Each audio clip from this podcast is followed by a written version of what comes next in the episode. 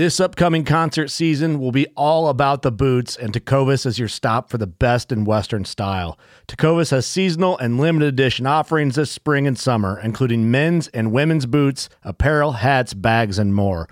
All Tecovas boots are made by hand in a time honored tradition with timeless styles that are always on trend. And Tecovas has first wear comfort with little to no break in period. It's hard to find this level of comfort paired with this level of style. Stop by your local Tecova store, have a complimentary drink or two, that's WCB style, and shop new styles. The smell of fresh leather and friendly staff are at your service. Many stores even have leather custom branding to make your boots truly personalized. And with regular live music and events, there's no in store experience like it.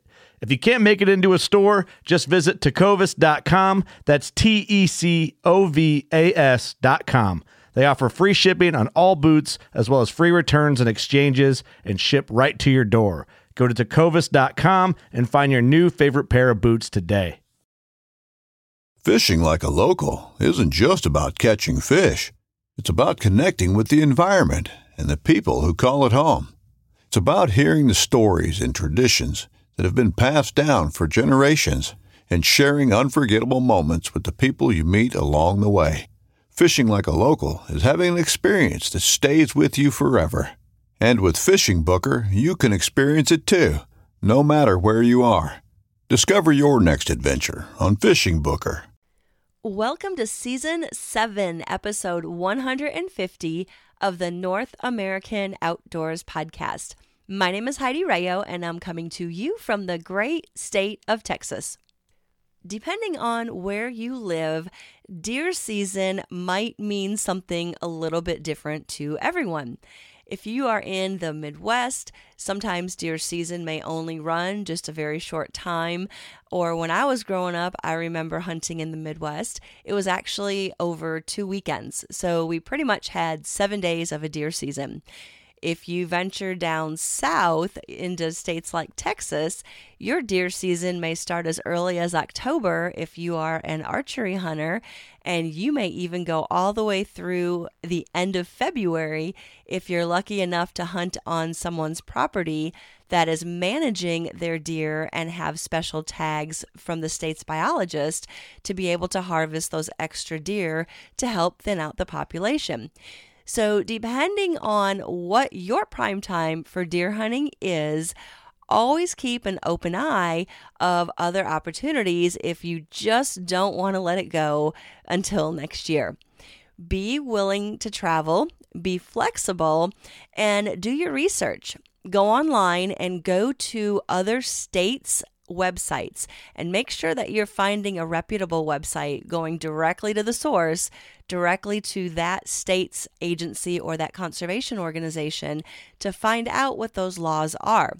Find out how much it might cost you if you choose to take a road trip and want to purchase an out of state license find out what the requirements are and what you need to do and preparing your adventure, making sure you have the right documents, resources, and anything else that particular state or area may require you to have on your person while you're hunting.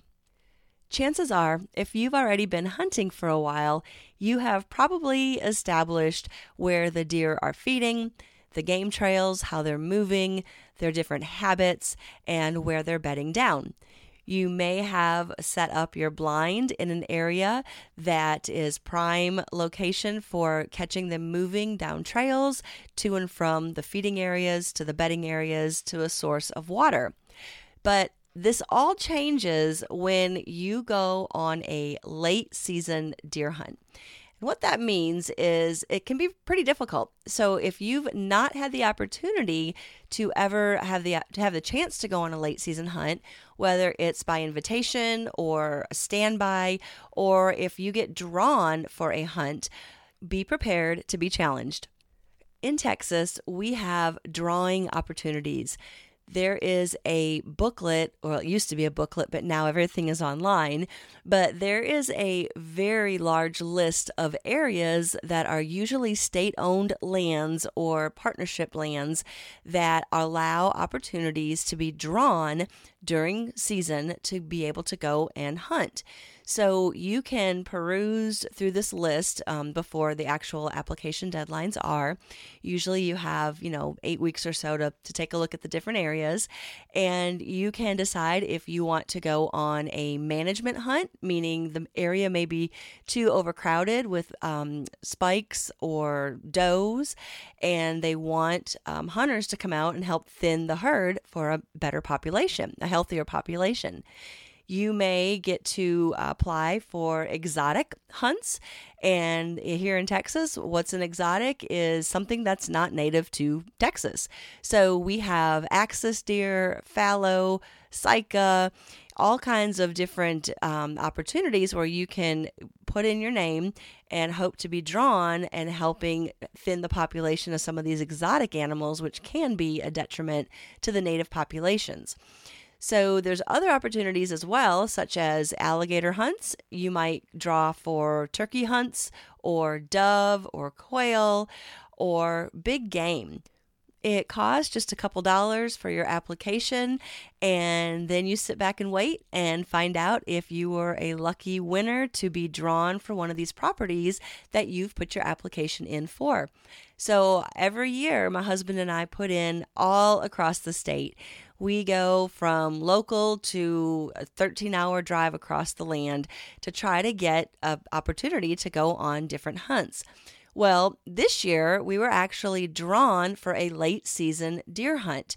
And the really cool thing about this hunt was number one, it was the first time in my entire 25 plus year career and my husband's 28 now that he's retired, but he has been putting in for that many years. And this is the very first time that we were drawn together to go on a trophy deer hunt. So it was pretty cool just to say that we did that. But we started to prepare ourselves because we were headed to South Texas during the late season. So we were already planning on being challenged, difficult, and maybe even frustrated with the opportunities that were going to present itself just because it was late season. And usually at the end of the season, deer and other wildlife and game animals, they're usually, you know, hunted and pressured hard throughout the season. So by the time late season rolls around, they're pretty smart and they usually turn nocturnal so they can outwit the hunter and usually make it until the next year. So, this is especially true in southern states when deer season is still happening. Late season deer hunting is challenging because these deer have been hunted all season long. All their patterns of migration or to and from their bedding and feeding areas, they've been disturbed, and the woods, waters, and fields are full of all of our human scents. Oftentimes, deer do turn nocturnal when the pressures get too intense. The other benefit that deer love is when it's a full moon to make their nocturnal feedings a little bit brighter. There are things that you can do to help fill your tag during this time of year. You must take advantage when deer, especially large trophy bucks, drop their guard and make a mistake. That doesn't mean that they are going to just throw caution to the wind and prance around in a meadow, presenting the best broadside shot for you to take. But this means the odds are still in their favor, but you can sure take advantage of any mistakes made by late season wary deer. Oftentimes, late season deer avoid hunting blinds that they've once ignored at the beginning of the season. When a hunter sets up his area, he usually is hunting out of either a ground blind or climbs up into a tree stand or an elevated blind. You will know when the deer no longer trust a blind when large deer are not seen and the does are stomping their feet and barking and snorting at the structure. The trick is to hide a pop up blind in a new area. The key word is to hide. The blind must be brushed in, covered, and concealed with the surrounding brush. You can also build a ground blind. This is where you find a natural structure such as a fallen tree, a depression in the ground, or any other obstacle, then you brush yourself in around it. Do not remove too much of the ground cover and brush from the area you're hunting because you still want it to look natural. You don't want to remove natural material to give you a clear shot. Deer are really smart and they know their habitat. They know if something has been disturbed, they know if things don't look right, and they definitely know when somebody else is in their territory because we as humans, we put off a lot of scent and their sense of smell is a heck of a lot better than ours. So you want to search for areas with a lot of deer sign. You want to look for tracks, scrapes, and rubs, and that would be good indication that deer are using the area. Be on the lookout for any bedding and feeding areas to set up your blind on and look for those game trails that wildlife are using to move about the area. The idea is to insert yourself and intersect the areas where the deer are frequenting. This can be a little bit little bit of a challenge because if you are getting drawn on a hunt or going to a new place for the first time, you need to be a little tech savvy and do some research before you go.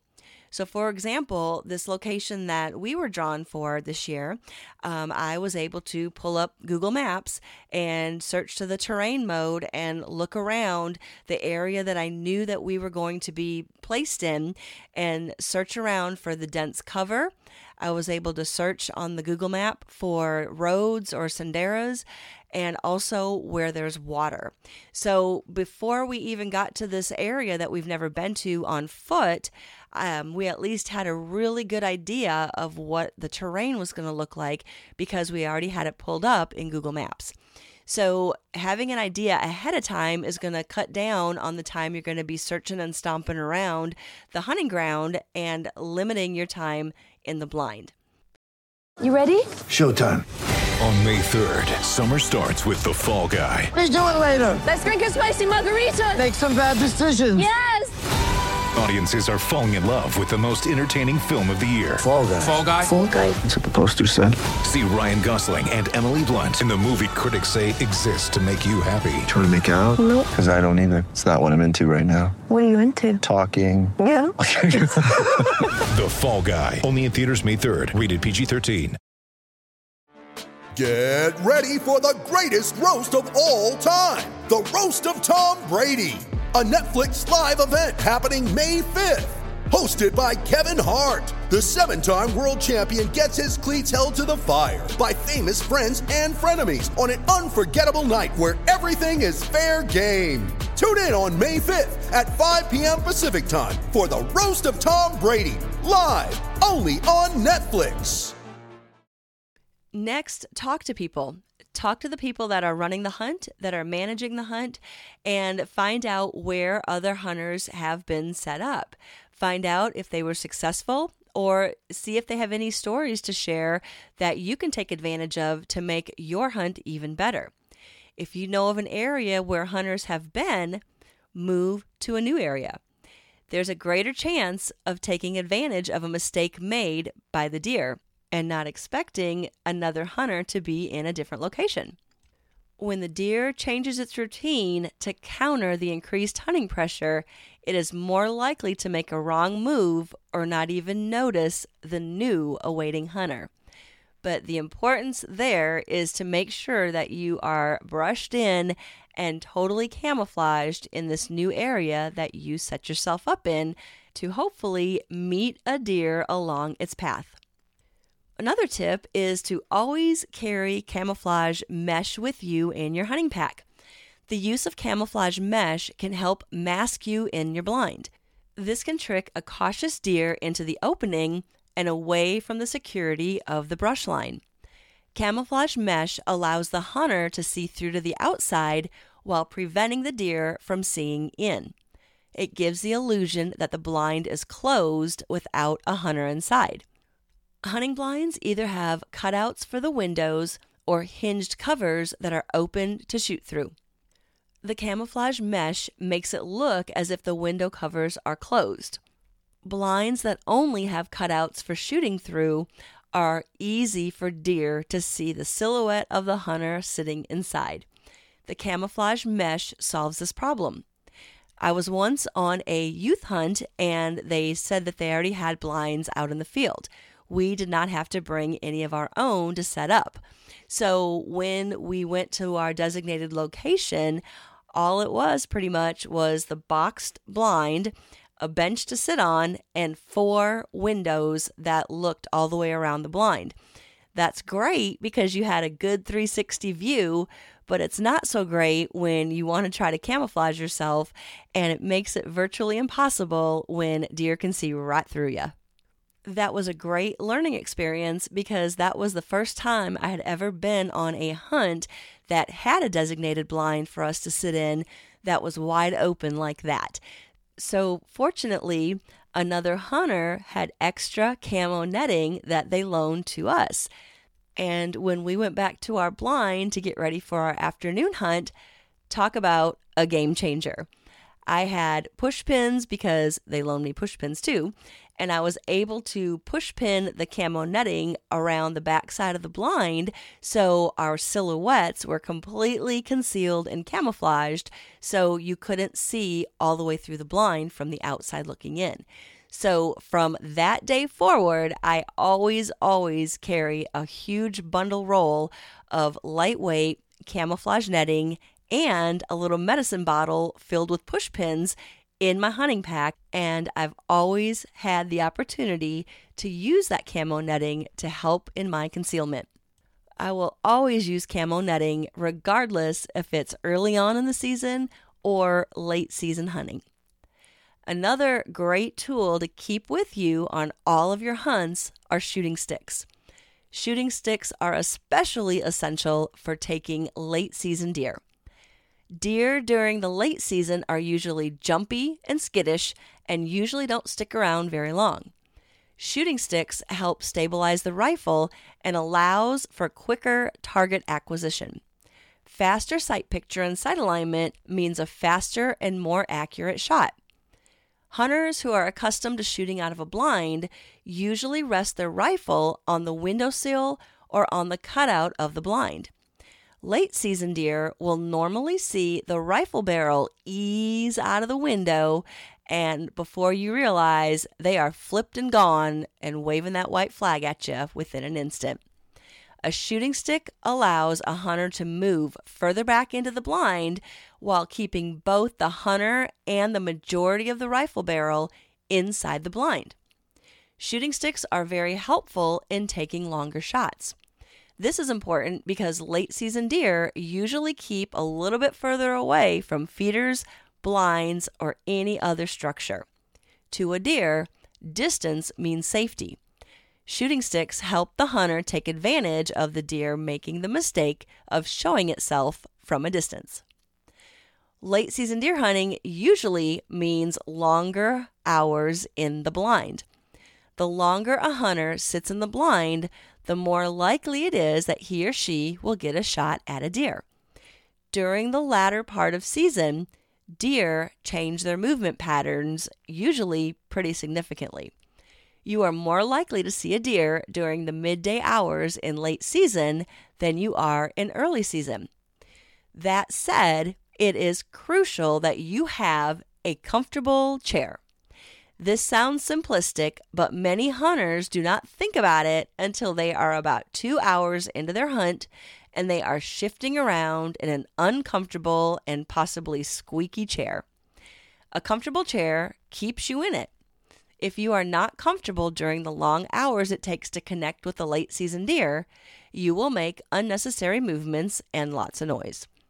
If you have been hunting for any length of time, you have probably sat on an old, rusty folding chair that's usually tucked away throughout the year in a blind, especially if it's a permanent blind or a permanent structure.